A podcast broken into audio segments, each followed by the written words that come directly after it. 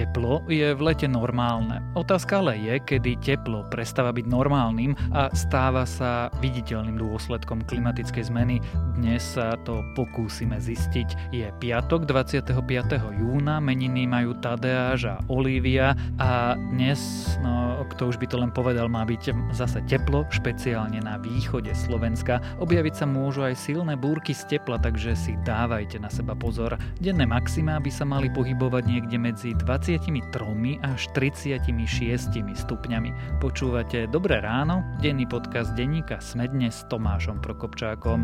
A mimochodom, dnes chystáme veľkú vec. Ak na večer ešte nemáte program, od 18. hodiny večer sa na Bratislavskej meskej pláži na Tyršovom nábreží odohrá živé nahrávanie podcastu Rozhovory ZKH. Hosťom bude ministerka spravodlivosti Mária Kolíková a potom by sme mali naživo nahrávať Dobré ráno. Mojím hosťom bude Peter Tkačenko a budeme klebetiť o slovenskej politike.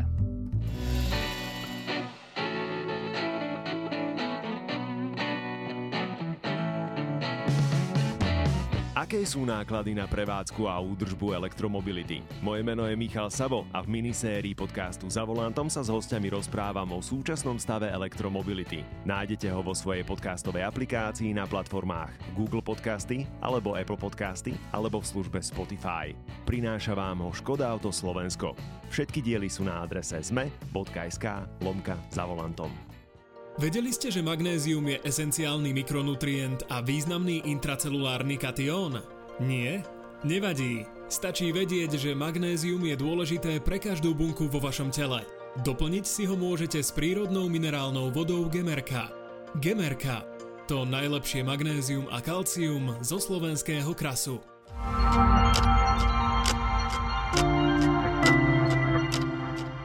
A teraz už krátky prehľad správ. Odborníci predpokladajú, že infekčnejší variant Delta sa na Slovensku rozšíri v júli alebo v auguste. Dôvodom budú rozsiahle návraty ľudí z dovoleniek v zahraničí. Viac sa ale o Delte a prípadných opatreniach dozviete vo včerajšej epizóde Dobrého rána.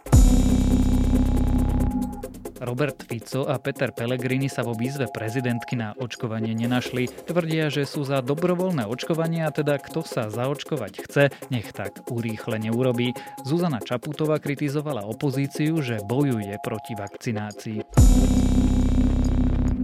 Od dnes do nedele uzavrú v noci diálnicu D1 pri Triblavine. Dôvodom je osádzanie dopravného značenia. Obmedzenia by mali platiť vždy v čase od 11. hodiny večer do 6. nad ránom.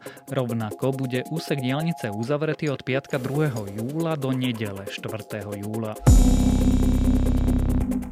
španielskom väzení zomrel kontroverzný podnikateľ a zakladateľ antivírusovej spoločnosti McAfee John McAfee. Zrejme spáchal samovraždu. Bývalého tvorcu zrejme prvého komerčného antivírusového softvéru mali vydať do Spojených štátov, kde ho stíhali pre dáňové úniky. Ak vás správy zaujali, viac nových nájdete na webe Denníka Sme.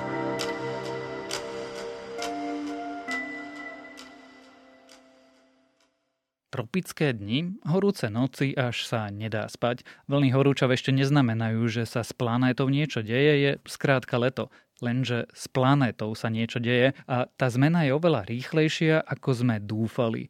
Čo sa teda odohráva, prečo a či s tým ešte vôbec čo si dokážeme robiť, sa dnes budem pýtať zástupcu šéf-redaktorky denníka SME Jakuba Fila. Zatiaľ v horúcej vzduchovej hmote a zajtrajšie teploty budú mimoriadne vysoké od 30 do 36, možno na juhu lokálne až do 37 stupňov. Jakub, je ti teplo? Teraz nie, lebo tu beží klíma. A keď uh, sa prechádzaš ulicou? Tak uh, prirodzene, no veď uh, uplynulé dni asi, asi nikomu na Slovensku nie je moc studeno, keď sa prechádza po meste, možno nejakým ľuďom, ktorí sú hlboko v lese, ale špeciálne v mestách uh, je to také povestné pekličko momentálne. A hneď na začiatok treba si upozorniť, že počasie ešte nie je klíma, ale tá otázka v skutočnosti znie inak zažívame mimoriadne tepla? Keby sme sa na to pozreli v nejakom ako keby krátkodobom pohľade, tak e, tento týždeň je síce mimoriadne teplo, ale nie sú to nejaké ako keby rekordné teploty. Klimatológ Jozef Pecho hovoril, že vo štvrtok e, mohli teploty niekde dosiahnuť aj 39 stupňov. Nakoniec sa to nepotvrdilo, že sa udržali na juhu Slovenska, tam okolí Hurbanova niekde okolo 36 zhruba. Ten rekord e, na Slovensku zaznamenaný je cez 40. No ale samozrejme, taká vlna horúčov, akú zažívame, nie je úplnou raritou, najmä v posledných 30 rokov, ale je ako keby prejavom alebo zintenzívňovanie takýchto vln je prejavom už klimatickej zmeny a klimatickej krízy. Takže treba to vždy oddeliť. Hej. Ten jednotlivý prejav, to počasie, tých pár dní, keď to porovnáme s rekordami a s nejakými výraznými momentami sa nám môžu zdať normálne, ale keď ako keby tie dni zasadíme do širšieho kontextu a pozrieme sa, že koľko ich je za rok, ako často bývajú, ako, akú majú intenzitu, ako majú dĺžku trvania tie horúčavy, tak zrazu dôjdeme k tomu, že už to nie je normálne s nejakým dlhodobým, dlhodobým priemerom a že sme už svedkami toho, že ako keby ak sa pozrieme konkrétne na horúčavy v tomto prípade, tak počet horúcich dní rastie, rastie ich dĺžka. Veľmi zaujímavé je pritom sa že rastie teplota v noci. Hej, tým pádom nestíha tá krajina, ale aj ľudský organizmus vychladnúť. A to všetko sú už tie prejavy, ktoré môžeme nazvať, že sú klimatickou zmenou. Môžeme hovoriť, že zažívame nový normál, že budú častejšie takéto vlny tepelných horúčav, že budú extrémnejšie rozdiely, že v noci nebudeme spávať, pretože nám je jednoducho teplo. Nový normál je asi, asi dobrým pomenovaním. Trošku v tom počasí je problém, že sa nám to ako keby stiera, že, že tá ľudská pamäť nás v tomto trochu klame, že ukázalo to napríklad posledných 20 rokov, ktoré sú extrémne teplé porovnaní s dlhodobým, dlhodobým priemerom. A potom zrazu, keď príde nejaký chladnejší mesiac, tak máme pocit, že to je úplná anomália, studená anomália. A pritom ten mesiac je v podstate štandardný alebo na úrovni dlhodobého priemeru. A zdá sa nám to, pretože tie roky sú celkovo ako keby teplejšie. A preto sa aj nám do budúcna stane, že niekoľko dní trvajúce vlny horúčav alebo viacero horúčav eh, počas leta, ktoré bude začínať oveľa skôr, ako keby meteorologicky a končiť oveľa neskôr, tak sa nám to bude zdať normálne. Ale ako to sa nám bude, bude posúvať. Proste ten normál je, je iný. Ak sa bude posúvať normál, skončíme pri stave, že bude iba leto, jar, leto, jeseň, leto, jar, zima skončí? Zima z, zostane, skôr, skôr sa budú ako keby skracovať práve tie prechodné obdobia. Zima ale nebude studená, bude oveľa vlhkejšia, ale, ale teplá. Takže napríklad so snehom v tých nižších e, polohách sa môžeme ako keby rozlúčiť. Tam na Slovensku sa dokonca predpoveda, že už po roku 2030 e, by sme so snehom napríklad pod 1200 metrov nadmorskej výšky ako mali počítať ako za anomáliou čo bude veľkým ohrozením pre viacero lyžiarských stredisk, len myslím si, že do 10 lyžiarských stredisk je nad úrovňou 1200 metrov nad morom, takže to je taký ten praktický prejav, čo už inak posledné zimy sme aj mohli vidieť. A oveľa kratšia bude ako keby taká tá tradičná jeseň a tradičná jar čo bude mať vplyv zase na, na nejaké cykly ako keby úrody, vegetácie a teda a teda. Ale charakteristické budú tie extrémy. Hej. Ako, ono to ľudia nemajú radi, radi, keď rozprávame o extrémoch, ale vidíme to aj teraz, hej, že nejaké obdobie sucha na pomery extrémneho sucha náhle vystrieda extrémny dáž, extrémne búrky. Veď sme boli toho svetkami pred koľko to je dozadu mesiac, kedy zahynul aj človek.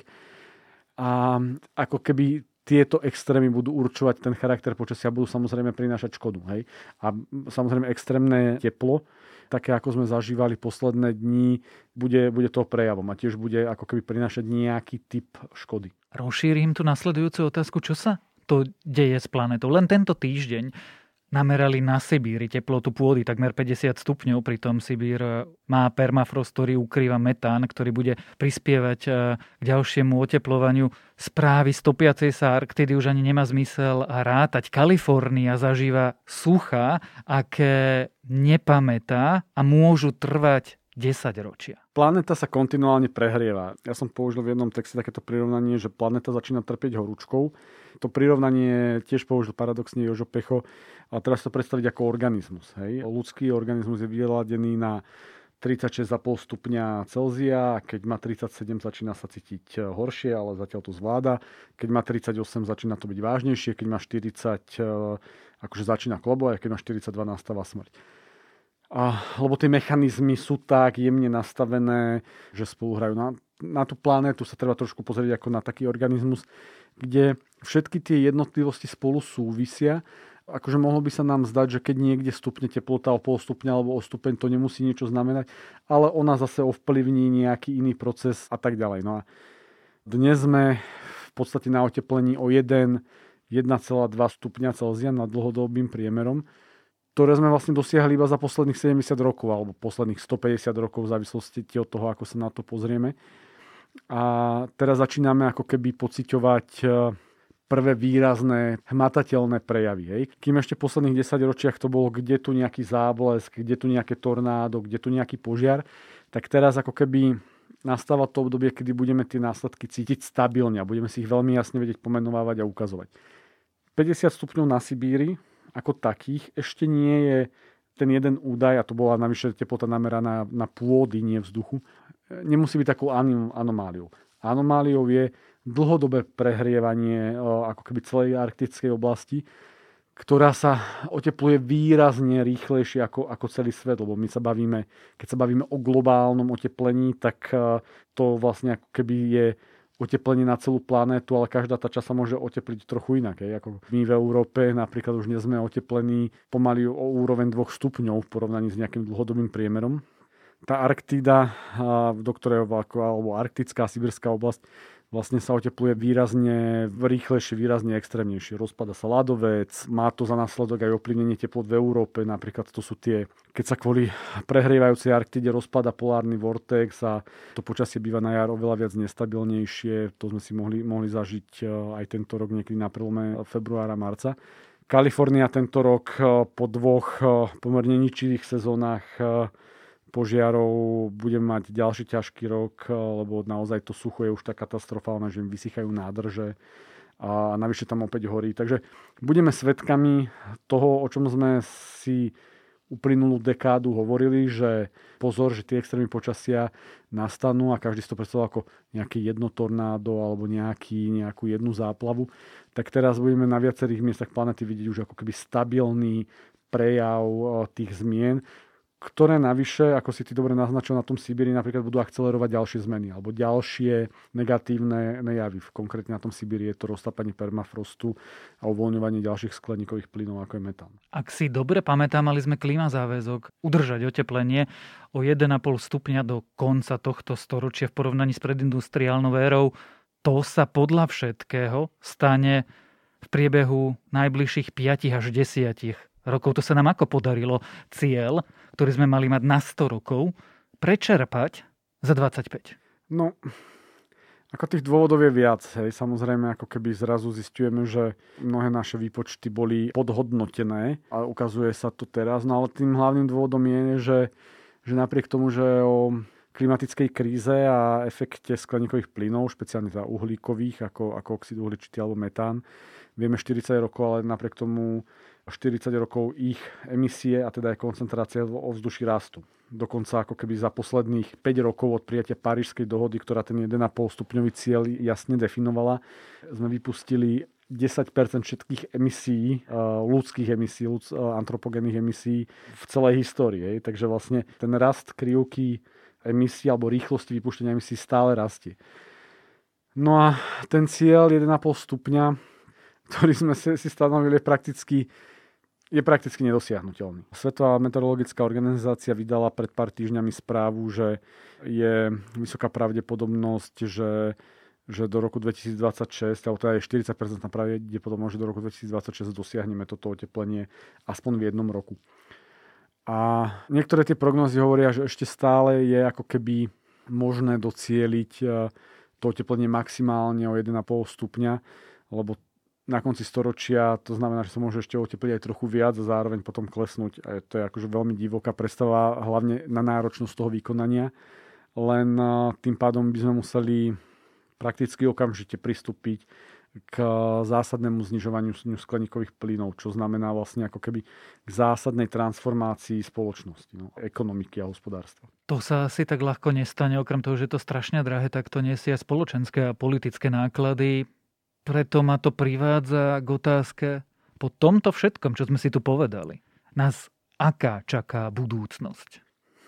Ja veľmi rád hovorím, že treba mať nádej a mali by sme sa snažiť uh, rozmýšľať nad budúcnosťou um, tak pozitívne, tak uh, snaď verím, že dobrá. No. A ak by sme prešli do toho pesimizmu, tak uh, Veľmi pekná výstava je teraz v Novej Cvernovke v Bratislave z okolností pondelok, končí, spomeniem ju. Volá sa, že Svet 2050, kde slovenskí aj vedci, aj umelci spravili takú, takú timeline. Spravili timeline od roku 1970 až do konca 21. storočia, ktorá sa v roku 2020 rozdelí na dve vetvy. A jedna vetva ako keby ukazuje udalosti, keď neurobíme nič.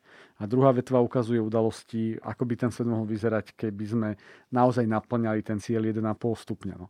V tej vetve, keď neurobíme nič, eh, tí umelci, vedci a aj odborníci spomínajú migráciu, vojny, sucho, hladomor, rozklad eh, štátov a spoločenského zriadenia. V tej vetve eh, toho 1,5 stupňa a teda následovania snahy dosiahnuť tie klimatické ciele spomínajú zelenšiu ekonomiku, kvalitnejšie potraviny, spravodlivejší sociálny systém. A na otázku, aká bude budúcnosť, sa neodpovedá veľmi jednoznačne momentálne. Zatiaľ žiaľ smerujeme k tej negatívnej možnosti a verím, že alebo si musíme zachovať veľkú nádej a hlavne začať preto niečo robiť, aby sme smerovali k tej pozitívnej možnosti. A teda mali by sme robiť čo presne? Odpoveď na túto otázku by zabrala série a série podcastov ako keby. V zásade cieľ je dostať emisie skleníkových plynov na nulu. Nula v tomto znamená nie absolútna nula, keďže planéta je schopná prirodzene nejakým spôsobom strebávať. No a teda znamená to vlastne určitú zásadnú zmenu spôsobu, ako žijeme. Ako žijeme ako, ako ľudský druh. Ako vyrábame energie, ako vyrábame tovary, ako spotrebujeme tovary, ako sa prepravujeme, ako produkujeme jedlo, koľko ho vyhadzujeme a tak ďalej. Bol taký zaujímavý prieskum, že na osobnej úrovni sú zhruba 4 hlavné opatrenia, ktoré by ľudia mali spraviť, aby dokázali znižiť svoju uhlíkovú stopu. Prvým z nich je zmena mobility, teda vzdanie sa auta a vzdanie sa e, lietania, alebo aspoň výrazné obmedzenie. To neznamená, že ľudia majú sedieť e, doma na zadku. To znamená, že majú vyvíjať tlak na svoje okolie a svojich voľných predstaviteľov, aby zavádzali také systémy mobility a dopravy, aby nemuseli cestovať autom a prehnanie lietať. Druhá oblasť je jedlo. To neznamená, že, a teda hlavne zdanie sa, sa mesa. To neznamená, že všetci ľudia majú byť vegetariáni, ale prispôsobiť ten svoj jedálniček, znížené konzumácii mesa, ale zároveň vytvárať tlak na svojich volených predstaviteľov, aby sa zmenili systémy polnohospodárstva na lokálne, trvalo udržateľné polnohospodárstvo, lebo previesť avokádo z Južnej, z Južnej Ameriky je rovnako náročné energeticky, ako ja neviem, proste tiež zaťa, zaťažuje tú planétu. Ďalšou otázkou je energetická náročnosť. V slovenskom prostredí je to najmä energetická náročnosť budov, kvalitné spotrebiče a tak ďalej, ale potom v prenesení na celý ten štát nejaký energetický mix a podobne. A posledná na oblasť je celkovo ako keby trvalo udržateľná nosť spotreby. Čo si nakupujem, koľko si nakupujem, ako to nakupujem a ako potom následne nakladám s odpadom a s podobnými vecami. Ak začneme tieto štyri veci skúšať robiť v našich životoch ale zároveň nevyhnutne začneme tlačiť na zmenu systému, systému dnešného fungovania v týchto štyroch oblastiach, tak výrazným spôsobom prispejeme k riešeniu klimatickej zmeny. Ale musíme začať tie zmeny robiť veľmi rýchlo, prakticky hneď. Tak uvidíme, či sa nám to podarí a či toho ako ľudský druh sme vôbec schopní o klimatickej zmene ktorej dôsledky už zažívame aj v našich bežných životoch, sme sa rozprávali so zástupcom šéf-redaktorky denníka SME, Jakubom Filom. Pripravte sa na leto s novým meským SUV Hyundai Kona. Nová Kona dostala mladý hravý dizajn a aerodynamickú športovú siluetu s dizajnovými diskami. Pokročilé bezpečnostné prvky a moderné technológie konektivity doplňa veľký displej a prémiový audiosystém. Spoznajte konu v predajniach Autopolis Bratislava na Račianskej, Panonskej alebo na Boroch, alebo sa objednajte na jazdu na www.autopolis.sk.